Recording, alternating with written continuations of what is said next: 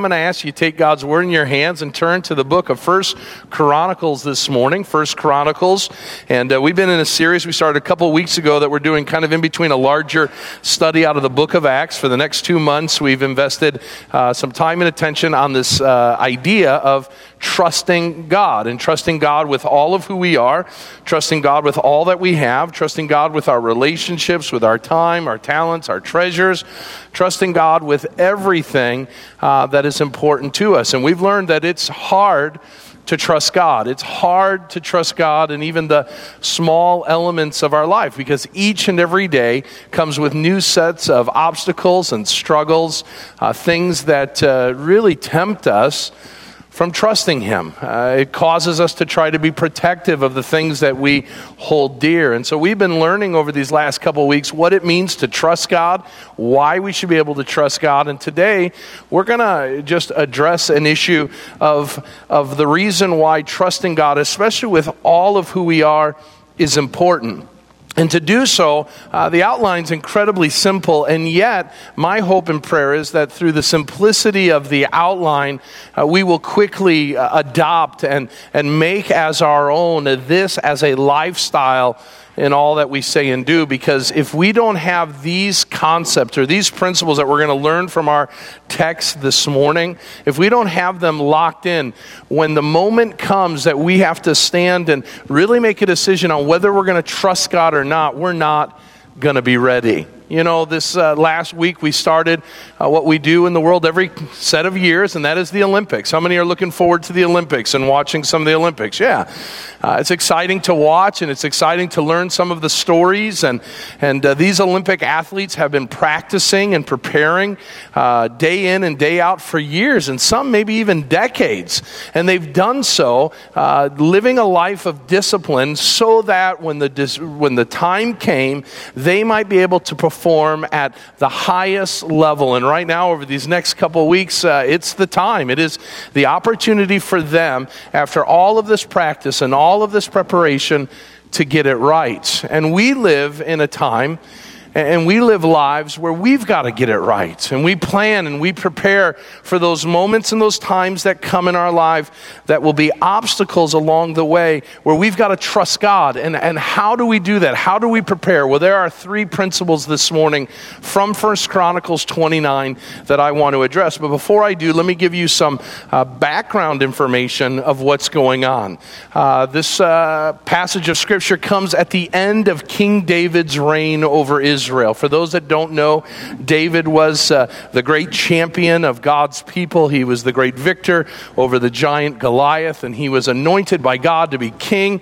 And he takes Israel from a place of, of great turmoil and struggle under the leadership of Saul to a time of great prosperity and uh, just great leadership. And though David was a man after God's own heart, David had sinned in his life greatly, and he had caused great consequence in his life as a result of some of his youthful lusts and ambitions. And God had dealt with him uh, greatly and brought great consequences into the life of David.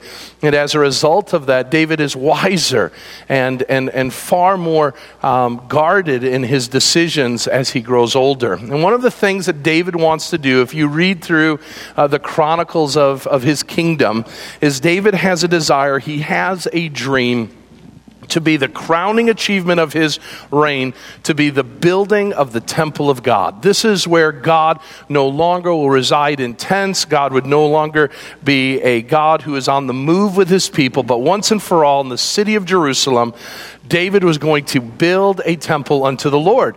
The Lord had said he wanted a temple built for himself, a temple where people could come and worship God and experience his presence, a, an ongoing and daily reminder that God is with his people, residing with them as Emmanuel, God with us.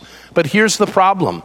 As David is getting ready and prepared for this project, as he's dreaming it up and what it's going to look like and, and all that's going to entail in this project, the prophet Nathan comes. And the prophet Nathan tells David some difficult words for, for uh, David to hear. Those difficult words are David, you aren't going to be the one who will build this temple. Think about that for a moment. You've dreamed of it, you've planned it. You've put together the details of it. You've, you've gathered all the craftsmen to be able to do it. You have spent hours and days and maybe even years planning for something, all for God to say no. Now, this would have been difficult for David because David was the king, and the king is not all too acquainted with someone telling him no. And for some of us this morning, we find ourselves in a similar situation. We find ourselves dreaming and planning, preparing for a future. And somewhere along the line, God says, All your dreams, all your plans, all of your preparation, I'm going to say no to.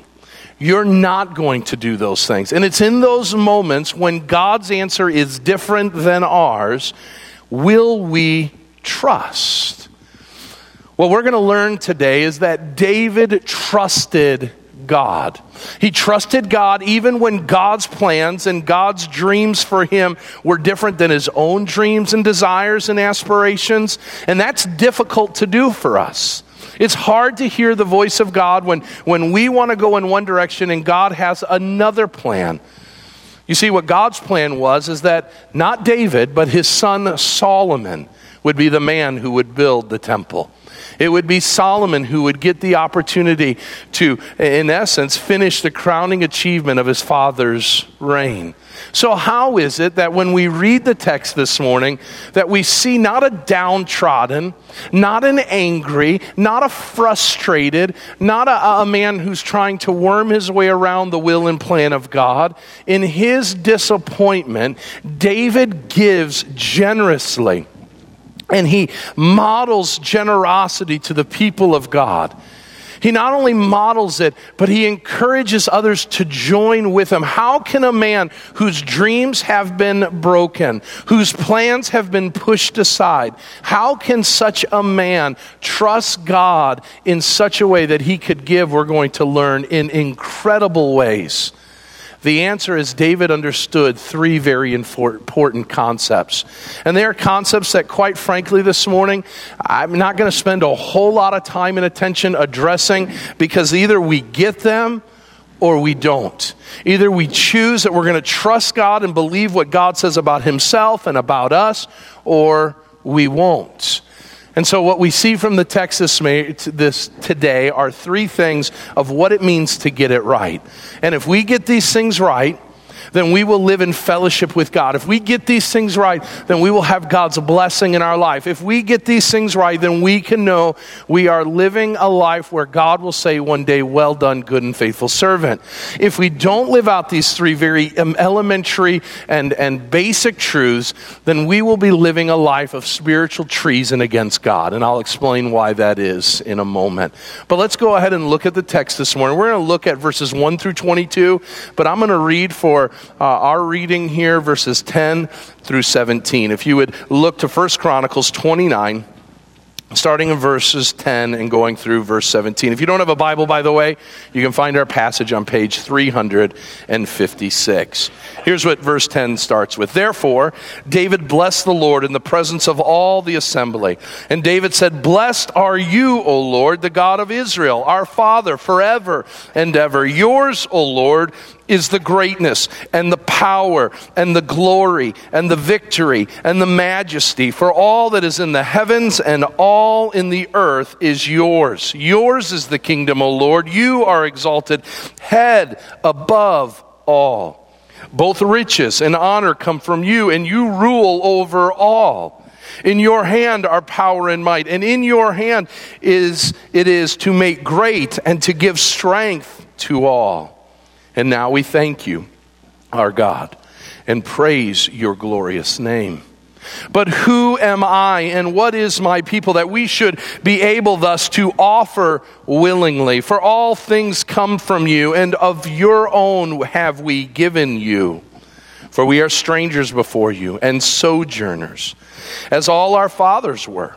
Our days are on the earth like that of a shadow, and there is no abiding. Our Lord O God, our Lord our God, all this abundance that we have provided for building you a house for your holy name comes from your hand and is all your own. I know, my God, that you test the heart and have the pleasure and have pleasure in uprightness. In the uprightness of my heart, I have freely offered all these things, and now I have seen your people who are present here offer freely and joyously to you. Let's pray. Lord, we want to get it right. We want to get our lives right, and in order to do so, we must order our lives in such a way that we know where to put you where to put ourselves, and then how to respond and relate to you. So, Lord, I pray this morning that we would get this right, that we would apply it and live it out in such a way so that we might bring glory to you and that we might uh, serve you well in the days that you have for us. Teach us your word and your way this morning so that we might not sin against you. In Christ's name we pray. Amen and amen. Three principles that I want you to take a hold of this morning. Principle number one is the principle of ownership. The principle of ownership. If we're going to get life right, we have got to come back to the heart of all uh, that is in existence today. And the question we have as we look to the world is who owns this? Whose is this? And David says over and over and over and over in our passage that he doesn't, but God does. And one of the most elementary truths that should be taught not only in our churches, but quite frankly, in our nurseries, is that God owns all of it. You see, when we begin to start from that premise, everything else will find its place. The problem is, is that our world is filled with temptation to think the exact opposite. That we own this, that the world is our kingdom, the world is our opportunity to make our name great. But David says, who is the king of Israel, he announces to his people, God is the one who owns it all. He uses phrase like, notice in verse uh, 10, he tells us, or verse 11, Yours, O Lord, is the greatness and the power and the glory. For all that is in the heavens and all that is in the earth is yours. It is the kingdom that you have because you are exalted head above all. Now let's stop there for a moment. When we say that God is the owner of all things, many of us will give a tacit approval to that. Yes, God is the owner of all things. I got it. Good, we can move on. But I want you to recognize the way that that's lived out is seen in three things. Number one, do you believe and do you live your life in a way that says and shows that it is God who determines the rules by which we live? Write that down that rules by which we follow. You see, if God is the owner, if God is the ruler, if God is the head of all things, then God alone determines how his universe is going to operate. Now, we live in this world, quite frankly, that says my feelings, my desires, my wants trump everything else. That is from the pit and smells like smoke, if you get what I'm laying down. Because what you need to understand is it is God who created this world.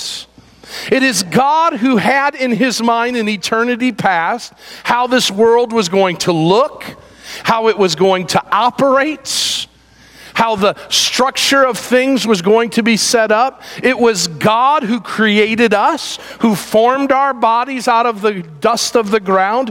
It is God who breathed life into us, and it is God who has determined the purposes and the places of which we will live and the way we will go.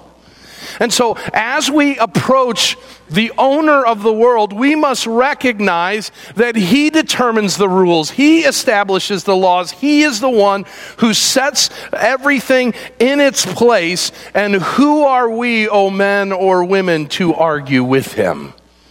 You see, Job argue, started arguing with God, and who can blame him? His life had, had really come to a place of great sorrow.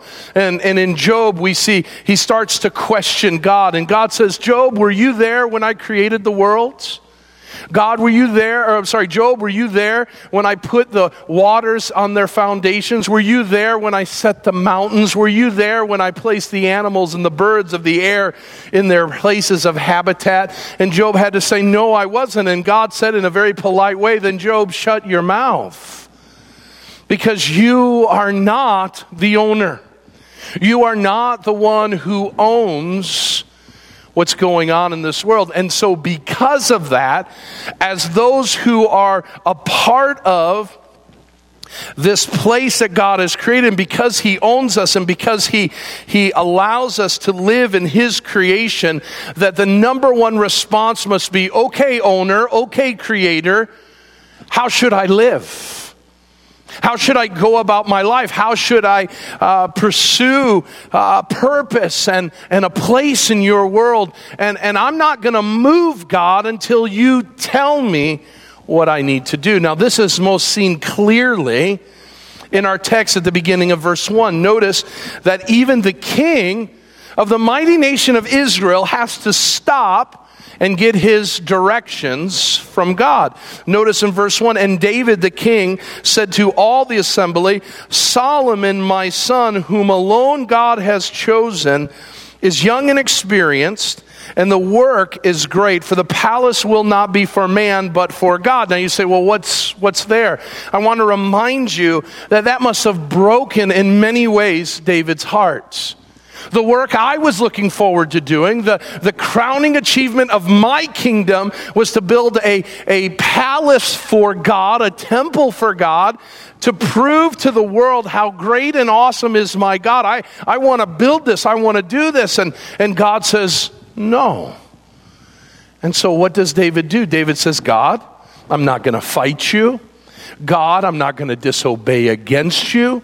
God, I'm going to trust that your ways are higher than my ways, your thoughts are higher than my thoughts. And so, what I'm going to do is I'm going to humble myself under your rules, under the rules, if you will, of your kingdom. And I am going to step aside and allow you to be the exalted one, and I will be the one who follows. If the king of Israel can do that, surely you and I can in our common lives. But that's difficult. That's hard when our desires begin to erode at the ownership of God. You see, each and every one of us have dreams and plans and desires, and, and, and we think that because we are far more important than we really are, that we own some of these things, that we deserve some of these things. And that's where trusting in God comes into play. God, I know by humbling myself and placing you in your loving hands that I can trust that you will do what is best for me. That I don't have to vie, I don't have to compete against you, but I can trust you. David came to a place that said, Listen, I, I would far rather be a part of the project than to, uh, with God than to lead a project without God. And some of us need to recognize that this morning. And it's a truth that I myself am coming to a deeper understanding of God, you own it all.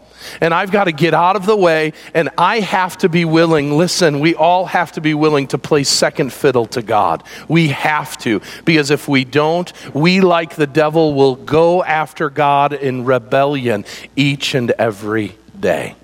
So, he determines the rules by which we must follow.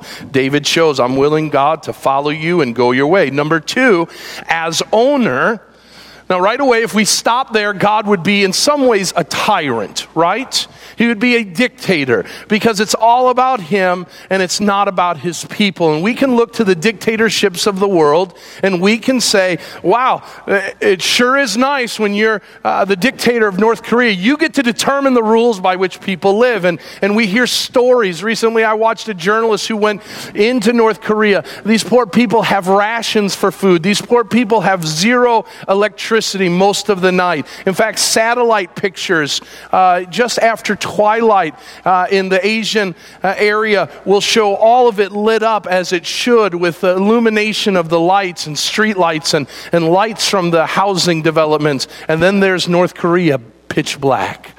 And it's because it has a dictator who determines the rules but is not gracious to his subjects. Well, here's where God is, is right away. If we look, say, well, he's, he's a dictator. No, God is not a dictator. He is a loving king who dispenses his riches to all.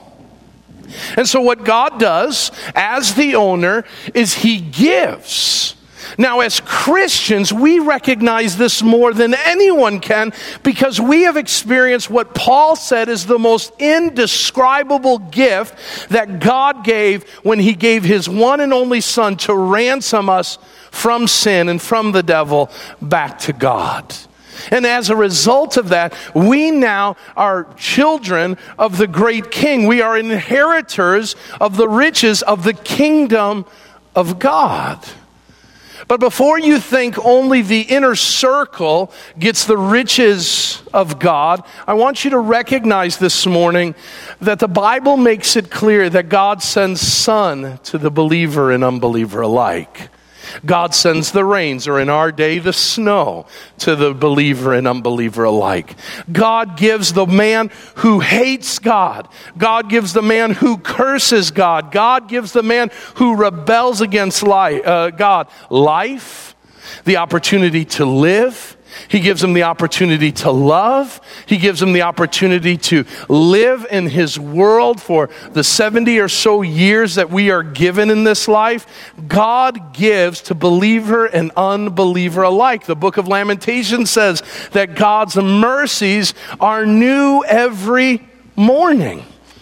And so this morning we wake up with brain waves, we wake up with uh, uh, oxygen in our lungs. We have been given a great opportunity, and it's not just the people of God who have been given this, but it is every human being in the world that God has created, God is dispensing his gifts and his generosity and his riches to them all. Notice what David says in verse uh, 11. He says, uh, I'm sorry, verse, uh, let's see here.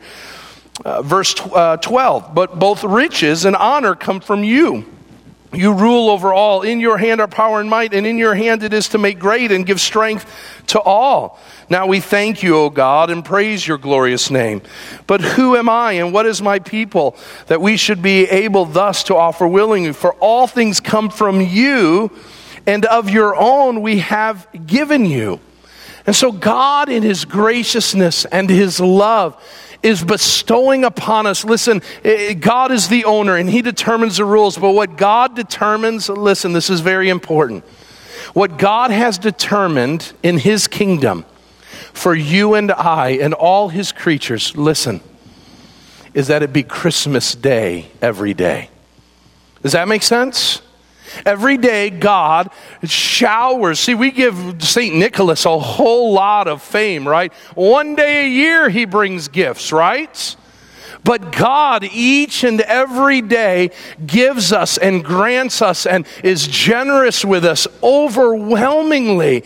Listen, we were sinners. We are rebels against God. We are at war with God. And God gives his enemies love and generosity. And he pours that out more and more and more. And if you can't see it in your rebellion, then listen, you are a fool. Because God is a gracious and kind God who has been faithful to all generations. He determines the rules. He dispenses his riches. And number three, as owner, he demands a return on his investment. He demands a return on his investment. What angers God is that you would live in his house, eat his food, drink his water, work with his strength, move with his bodies, think with his brain, be great with his greatness and while you're doing that, taking all the glory for yourself and not giving it back to Him. Humble people who are interviewed, and we saw this this last week in the Super Bowl, humble people always will quickly reflect the glory they're receiving to someone else. Nick Foles gets interviewed. The, the long interview that he did um, that night with ESPN was played the next morning, and I was listening to it. And the first five or six minutes of the interview have nothing to do with him. Remember, this is a backup quarterback who's just beat the best team in the NFL, and he's done so as one of the greatest underdogs in football history. And he talks about his parents, and he talks about his family, and he talks about his team and he talks about his coaches and he talks about all these other things. And then what does he talk about? He says, and then there's Jesus.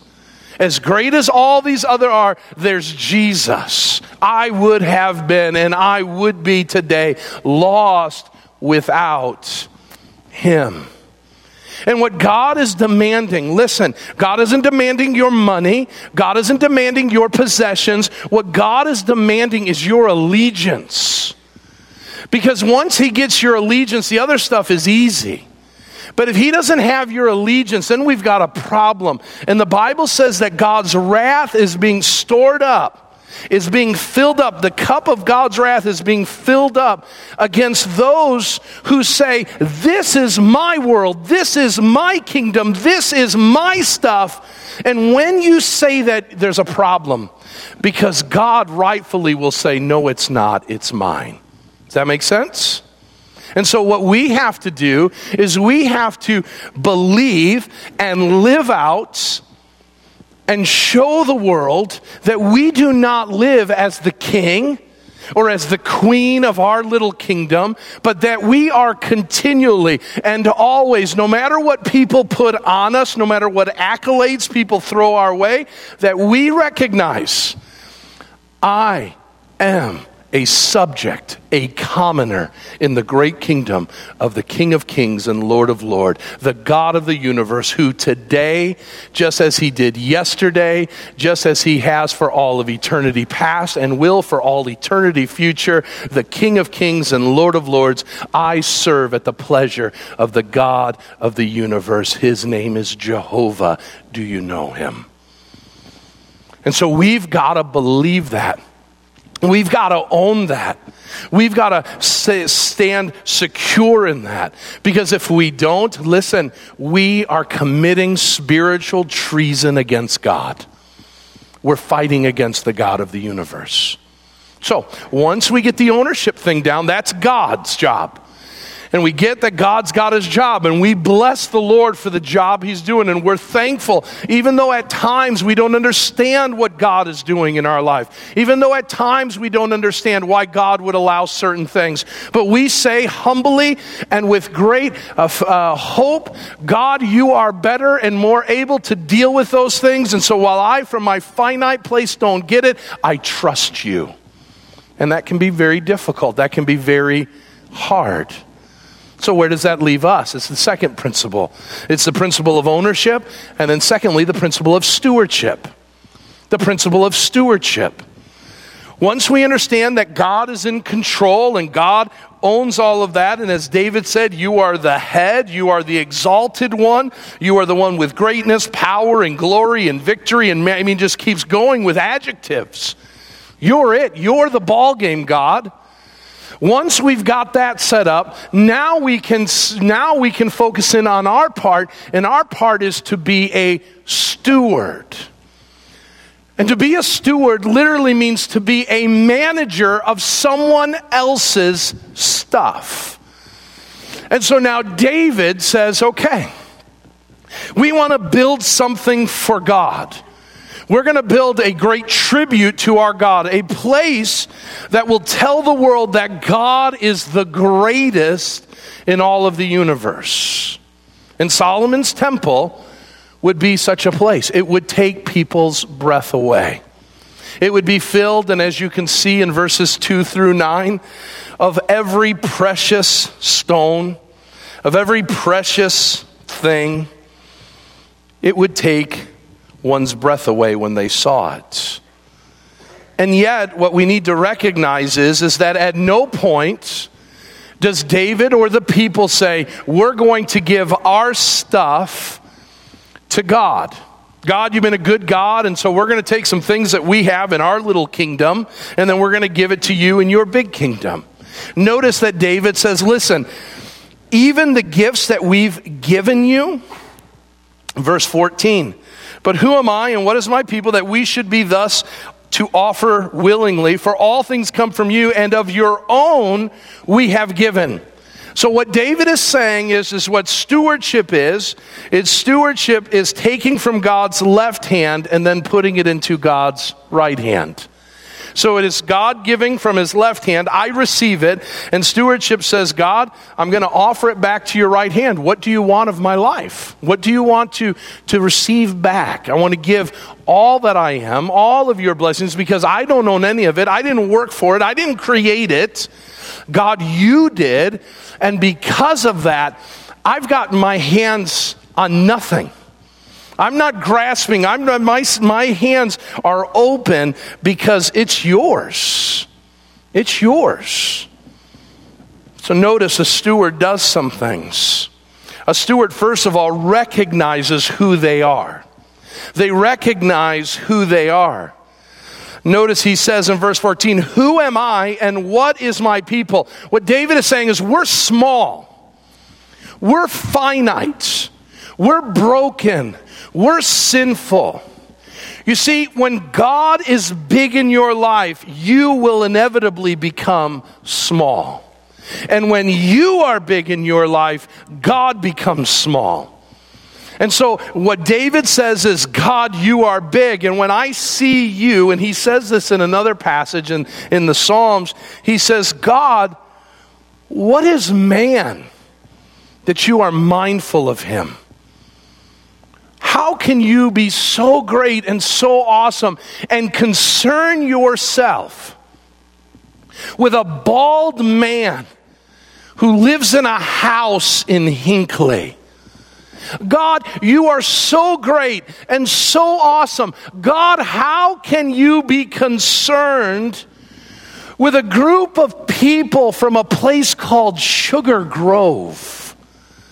How can you be worried about them and concerned about them? And how can you show your love for them and your protection for them? Surely, God, you've got bigger fish to fry in this world.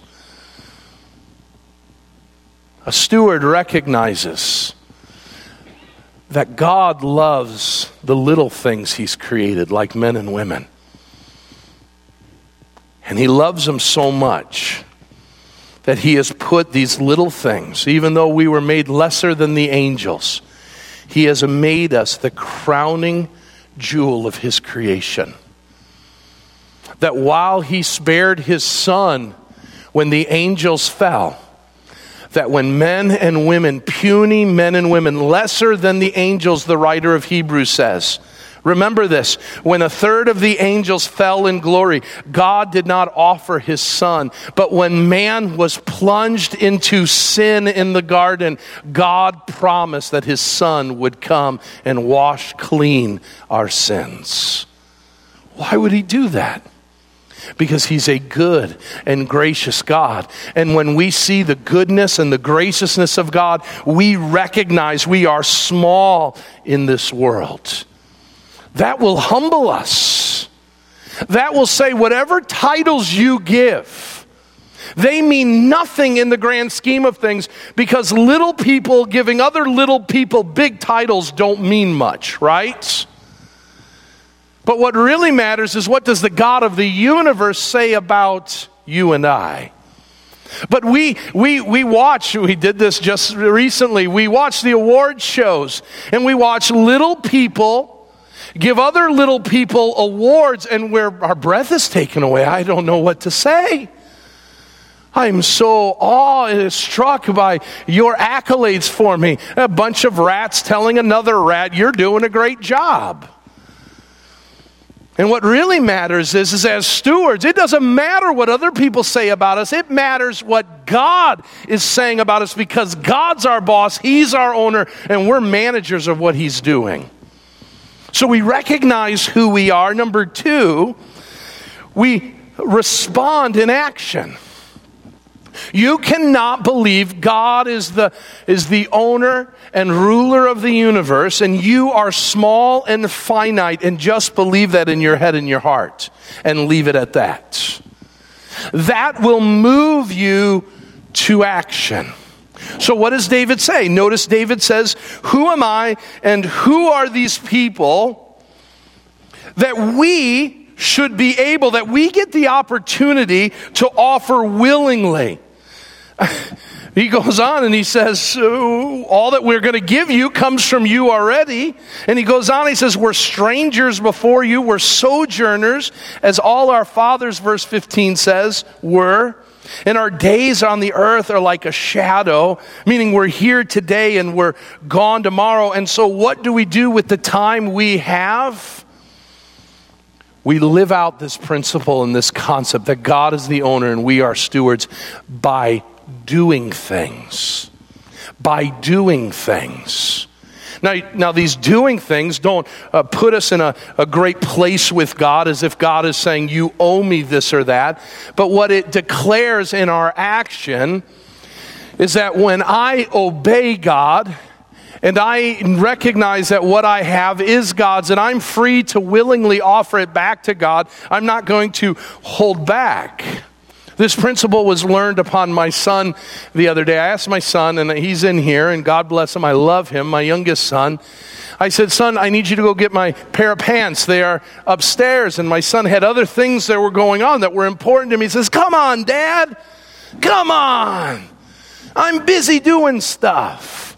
And then the foot starts stomping. I'll do it. And I hear every step up and then from the top of the stairs, I look up to the stairs, and as I look up the stairs, here come the pants flying down upon me. Okay? Many of us, now listen, that's understandable in a young child's heart. But I got offended. And I, you know what I said to my son? Do I stomp out of here when I go to work so that I can have a house for you and food for you? Do I stomp at, at work that I don't get to go and play with my friends and do all the things that, that old dads want to do, okay? Or do I lovingly, knowing that I get to share this with you, that I get to do these things. You're stomping, you're angry because I've, I've, I've caused you to have to stop what you're doing. And some of us are angry with God. We're stomping with God, saying, God, I guess I'll give you this. I could have a bigger TV, a nicer house, a, a better car. I could have more money in my retirement fund. But God, I guess I will do that. No, a heart, he says, is willing a heart that is free to do so, not out of duty, but out of delight. God, I get to show you my gratitude and my love for you because of all that you've given me. We recognize who we are, we respond with action because we realize what is important. Stewardship is a test. Notice in verse, uh, let's see here. Uh, 17, I know, my God, that you test the heart and have pleasure in, un, in uprightness. In the uprightness of my heart, I have freely offered all these things, and now I have seen your people who are present here offer freely and joyously to the Lord. So here's what's taken place David says, I don't get to build the temple. He doesn't pout, he doesn't get sad. He says, If I don't get to be the one who builds the temple, my son will. He's inexperienced and he's going to need help. And so, what I'm going to do is, I'm going to play the part that God will allow. I am going to raise funds. And so, what he does is twofold. In verses 2 through 9, we see, first of all, he takes from the national treasury and he says, Listen, here's what we're going to do. We've got money in the Israel bank account. I'm going to withdraw from the Israel bank account this amount of money, and everything is allotted. Notice the gold, the silver, the bronze, the iron, the wood, all of that is listed on what he withdraws. And then he says, Well, that's not enough. Because this place is a palace for my God, not just my country's God, but for my God, because I'm going to build a tribute to the one who has loved me, the one who has given to me. He then says, I'm going to withdraw from my bank account, David says, my own personal bank account, and it's all listed there the gold and the silver and the bronze and the wood and all of the colored stones and precious stones, and it's all listed there. Here's what I'm going to give. And so he has released money from the national treasury, he's released money from his own bank account, and he says now to the people, Who will join me? Who loves God so much that they will freely and willful, willingly give to the building of a great tribute, a great temple for our King. Notice stewardship is not a spectator sport, it is lived out in action. And I want you to notice that this action isn't small. These are important things to them precious stones, gold, silver, and bronze. These things don't come easy in the world, but they're God's, and they give them. They respond in action. They realize what is important but most importantly, they rely on God's grace. How are they going to do this? How are we going to do this? Now, we could tell the world that we know that we are not in charge, but God is. And we can say, look how smart we are. We have figured it out. We know ownership and we know stewardship. But I want you to remind you that our minds and our strength and our ability to give and our ability to work and to, to uh, capture this wealth, if you will, all comes from the hand of God. And God has allowed some to capture large amounts of this wealth. God has allowed uh, people, both within the house of the Lord and outside of the church, to garner great riches. And nowhere in the scripture does God get mad at people who are rich. David was rich. Notice in the, this that when David gives, he gives more personally than everybody else combined. He's the richest guy in the kingdom. And never does it say to David, God never says, shame on you for being rich. But what God commands the rich, and we'll address this in weeks to come, what God commands the rich to do is to be generous with their riches. To be generous, to give in, in generous ways. And David shows that I'm going to give generously. And, and we need to lead in that. We are the richest people in the world. And you may not feel very rich. If you are poor in America, you're rich everywhere else. And what we need to do is we need to lead in our generosity, not holding it back for ourselves, but to be generous not only with God, but the world around us, because this is not our home. This is our Father's world. We need to realize that. And we need to rely on God's grace. God has given it, God has showered us with it, and we need to rely on it and continue to trust Notice he prays a blessing on his son. O God, grant to Solomon my son a whole heart, that he may keep your commandments, your testimonies, and your statutes, performing all, that he may build the palace for which I've made provision. What he's saying is, Lord, this is a big task. And it's not big because of the square footage. It's big because it's going to be a tribute to you, God. And so if I, we're going to do this right, we need to be prayed up.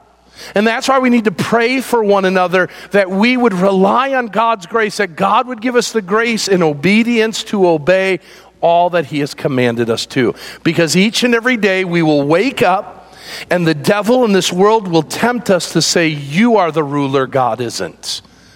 And we need to pray, God, grace us with the reminders that you are in charge, you are the owner, because when I veer outside of that, only trouble will fall. So I rely on your daily grace to meet me in my time of need. Finally, you say, but wait a minute, if we're giving everything away that we have, if we're opening our hands to our lives and to our marriages and to our workplaces and to our families, surely that will be a bad thing. Surely that will be a scary thing. But notice these people aren't scared. These people relish in the opportunity. Uh, these people gave so much away, sacrificially gave, and you would think they'd be downtrodden and broken, but they're not.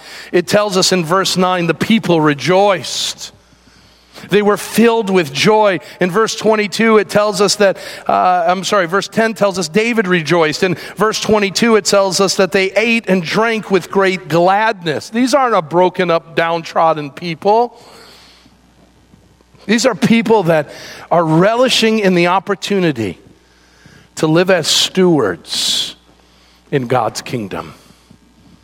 And some of us are trying to build a kingdom of our own that we do not understand how great it is to live in someone else's house. I'm watching a show right now on Netflix called Royal Pains. And uh, if you've watched it, it's about a doctor who uh, finds his way in the Hamptons, the beautiful part where the rich and famous live. And the thing I love about, man, some of these, how they're castles. And the whole time, the main character lives in a castle with a billionaire. And he has to be reminded from time to time that he's living in someone else's house, as great as it is. And I think the writers of the, of the show made the decision that he would drive an old Saab convertible. And every time he gets in the car, it's a reminder that he doesn't own anything. He doesn't have riches. He's got an old, worn down car. And we need to recognize sometimes God gives us some old, worn down things to remind us that this isn't our home. We didn't buy it, but we are stewards of it. God has allowed us to live, if you will, free and all he asks is, is, acknowledgement that he is the owner, that he is the, the king of the castle. Because devastation will come when we start assuming this stuff is ours. So, how do we get here? How do we get to a place of stewardship? How do we get to a place of recognizing that God is the owner of all things? Let me finish with one more thing, and that is worship. Worship. You see, worship takes stewards and it puts them in their proper place and it gives them a reason why they will allow the owner to live and to reign supreme. Notice that what this all does is it brings them to a place of worship. Verse 20. Then David said to the, all, all the assembly, Bless the Lord your God. And all the assembly, bless the Lord the God of their fathers, bowed their head and paid homage first to the Lord and then to the king. And they offered sacrifices to the Lord, and on the next day offered burnt offerings to the Lord a thousand bulls, a thousand rams, a thousand lambs, with their drink offerings and sacrifice in abundance for all Israel. And they ate and drank before the Lord on that day with great gladness. How do you get to be at a place of stewardship? It starts with a heart of worship. And with worship comes three things. Number one, it says they kneeled down and they paid homage to him. It involves awe. Worship begins with awe. It begins with a place of recognizing how great and how awesome God is. Now, we've already addressed it, but do we believe that? Because if our heart is not filled with awe, we will not worship. And if we do not worship, we will not see God in His ownership. And if we do not worship and see God in His ownership, we will not understand the concept of stewardship. And so we've got to recognize it begins with a heart of worship. God, you are great. God, I am small. Therefore, I am in awe of you, all that you are, all that you do, all that you've done, all that you will do in the future. When I see you, God, my breath is taken away.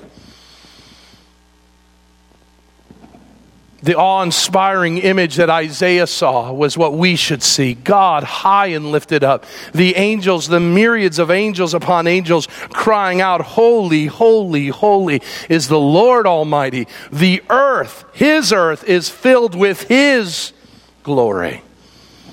How much of awe is in your life with regards to who God is and what He is doing and has done? Number two and number three, I'll write these down for, for you all at once. It involves not only awe, but affection and acknowledgement. Notice he says, and he says it four times in our text blessed Bless the Lord, he says once. Blessed is the Lord another time. Uh, and then it says that David blessed the Lord, and he says, Blessed are you, O Lord. Four different occasions he uses this phrase, blessing. And we know what blessing is. When someone sneezes, we say, God bless you. Okay?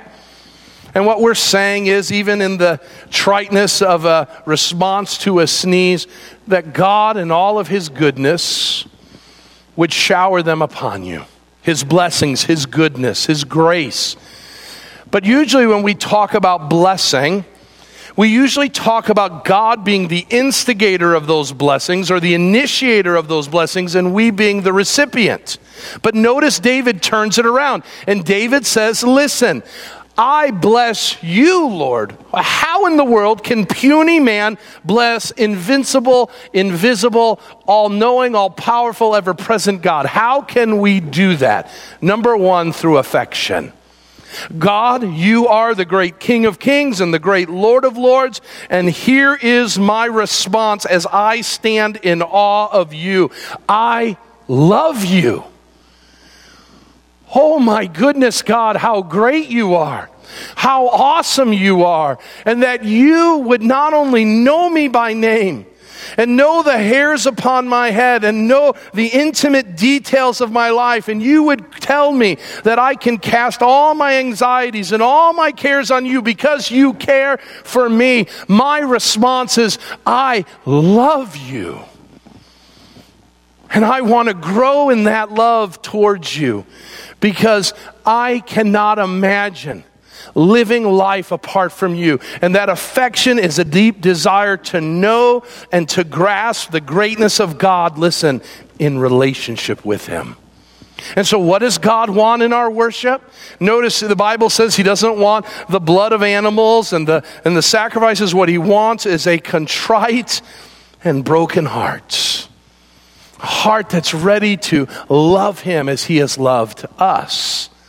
It also involves not only affection, but acknowledgement. When He says, Blessed are you, bless, bless you, Lord, what He's articulating is saying what He says earlier in the text, where He says, in verse 13, and now we thank you, O God, and praise your glorious name. So worship is awe. Wow, God, you are awesome. I can't believe you do the things you do. How do you do that? It takes my breath away. Worship is affection. It's us singing our praises to Him in awe, but also saying, God, we love you. We love you and we want a deeper relationship with you, but worship also is an acknowledgement. Lord, thank you for what you are doing. Thank you for what you have done, the mercies you've given, the grace you have given, and then an acknowledgement that you're the greatest of all. And so when we gather together, why is it? And I always wonder what the unbeliever thinks when they gather into a place. We look at screens and we sing songs to an invisible God. What must the unbeliever be thinking? Well, I hope, and my prayer is, that they will learn God is incredibly great. They will learn that we're in love with this God and that we are thankful and we push back to Him all of the glory and all of the renown. And we say, Great are you, Lord, and most worthy of our praise. You and I will never be good stewards until we become first worshipers.